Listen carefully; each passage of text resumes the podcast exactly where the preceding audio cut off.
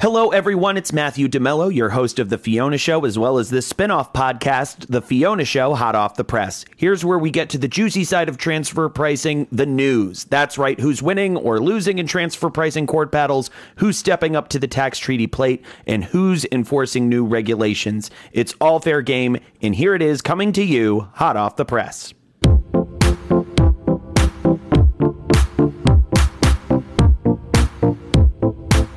Feel like country by country reports are gaining on you? Well, there's a reason for that. They are. The OECD just published phase two of its annual report, the focus, the outreach of those CBC reports. Here's the gist the number of jurisdictions embracing CBC reports is increasing. Yup, you heard right. More countries are requiring CBCs, and worse, divulging the coveted information they contain. For multinationals, this means three things scrutiny, more scrutiny, and ridiculous amounts of scrutiny, as if tax authorities weren't Big Brother esque enough already. Just to refresh your memory, the CBC report is one of BEPS' four minimum standards, and it requires tax administrations to collect and exchange data, as in multinationals' revenue, pre tax profits, and income taxes as freely as high school girls share secrets in a locker room. This information free for all started in June 2018, and now it's openly traded among 2,200 relationships. The report drew a few other interesting conclusions. Some were not so interesting, and we left those out. You're welcome.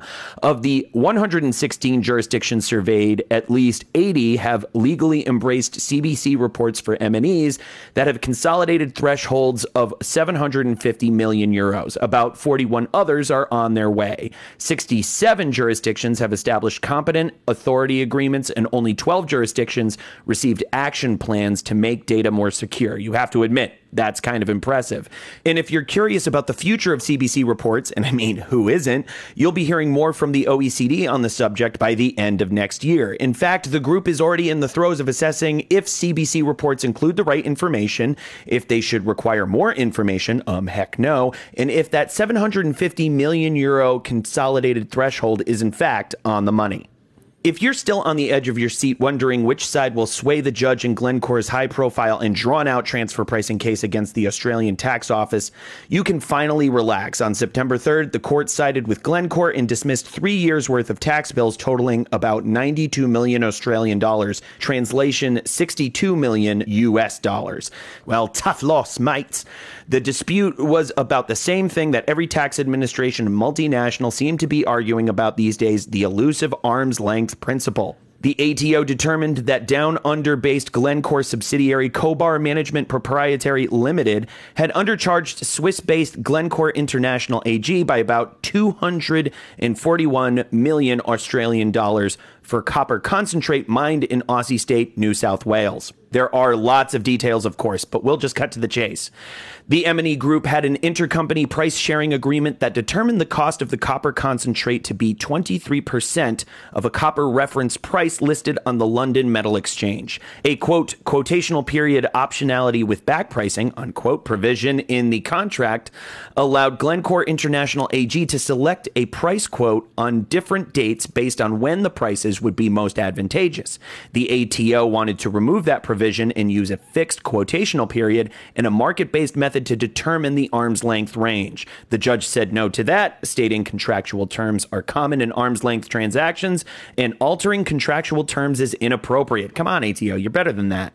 So, what does Glencore's good news mean for other MNEs? Sorry, the verdict is still out on that one. Speaking of countries that are increasing their transfer pricing scrutiny efforts, Canada's multilateral instrument goes into effect on December 1st, 2019. It's no secret that the country has embraced the BEPS initiative, and now the MLI will revise 84 of the country's 93 tax treaties, many of which begin right away on January 1st, 2020. It won't affect the Great White North's treaties with the US, of course. We're still holdouts in the MLI. The MLI's major goal is to eliminate double taxation. The trick is to do that without creating opportunities for zero taxation. And walking that tightrope isn't such a bad way to kick off the new year. That just about wraps up the news for today, at least in the transfer pricing world. If you'd like to stay on top of more changes, updates, and happenings in this complicated cross border landscape, subscribe to this podcast on iTunes or Spotify. You know what? You might as well subscribe to our anchor podcast, The Fiona Show, as well. I mean, you're there already. This podcast was hosted, edited, and engineered by yours truly, Matthew DeMello. Our executive producer, Marilyn Mitchum Strum, writes our scripts. And that's all I got. Tune in next week and hear the transfer pricing scoop hot off the press.